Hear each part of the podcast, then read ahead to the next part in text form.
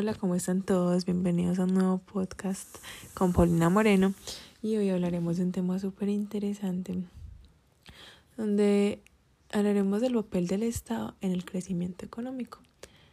Eh, algunos aspectos donde el Estado interviene para el crecimiento económico de una sociedad es, por ejemplo, en el mercado. Eh, ya que ellos tienen que garantizarle a la población que puedan tener acceso a los bienes primarios, secundarios y terciarios. Y el Estado debe intervenir en esto con el objetivo de fijar unos precios para que sea un bienestar y sean los precios accesibles para todos los ciudadanos. Eh, por esto el Estado tiene que fijar un precio máximo y un precio mínimo para los productos que son como vitales en la economía de nuestro país. Entonces, el precio, vamos a hablar del precio máximo. El precio en que por encima del cual el Estado no permite vender los bienes y se establece por debajo de la situación del equilibrio, dando lugar a un exceso de demanda. Eh, bueno, el precio mínimo es un precio en el que el Estado garantiza. Se fija por encima de la situación del equilibrio, dando lugar a un exceso de oferta. O sea, es decir, que el producto se produce más de lo que se demanda. Eh, otra intervención eh, del Estado es en el campo laboral porque a finales de cada año el Estado debe fijar el nuevo salario mínimo, eh, o sea, cada año. Y eh, usualmente convoca mesas de negociación con el objeto de concertar, pues, eh, pero junto a empresarios y sindicatos, el monto del nuevo salario mínimo. Pero pocas veces coinciden los intereses de todos ellos.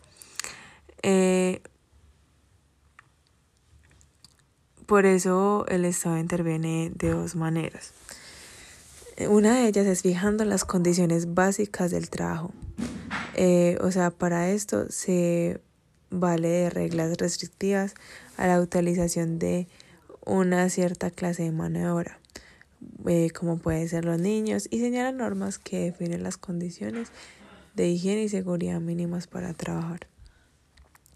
Otra es interviniendo en la determinación de las condiciones de remuneración del trabajador.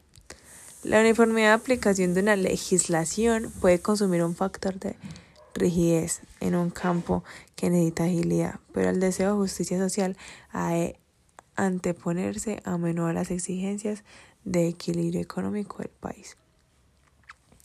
Bueno, los mecanismos de intervención del Estado. Eh, eh, bueno, pues para el Estado poder fomentar un mayor crecimiento económico, eh, tienen que tener unas herramientas que son, una de las herramientas de ellos es el, los ingresos públicos, que esto corresponde a la suma de dinero que percibe el sector público pues a través de los impuestos ya que estos son un pago obligatorio eh, sobre la renta, el patrimonio de todos los ciudadanos, em, las contribuciones especiales, los cuales surgen cuando em, un sector público realiza una actividad dirigida para satisfacer una necesidad colectiva. Por ejemplo, cuando construyen carreteras, parques. Las cotizaciones a la seguridad social, o sea que corresponden a las cantidades que los empresarios y los trabajadores pagan a la seguridad social. Y también las tasas, que son tributos que pagan eh, la utilización de un bien público. O sea, por ejemplo, cuando vamos de viaje y pagamos los peajes. Bueno, otra herramienta pueden ser los gastos públicos. Eh, o sea, para cumplir la tarea, el sector público tiene que realizar unos gastos con criterio funcional, como los de la salud y educación, que son públicos, y con criterio económico, como la compra de bienes y servicios. Otra herramienta son las regulaciones estatales. Eh, están orientadas para que el sector público establezca controles de precios y nos proteja a nosotros los consumidores en temas relacionados con la sanidad o la contaminación. Otra herramienta son las empresas públicas. Em, son servicios o empresas de propiedad pública dedicados a la producción como de bienes y servicios eh, que tienden a cubrir sus costes en la producción.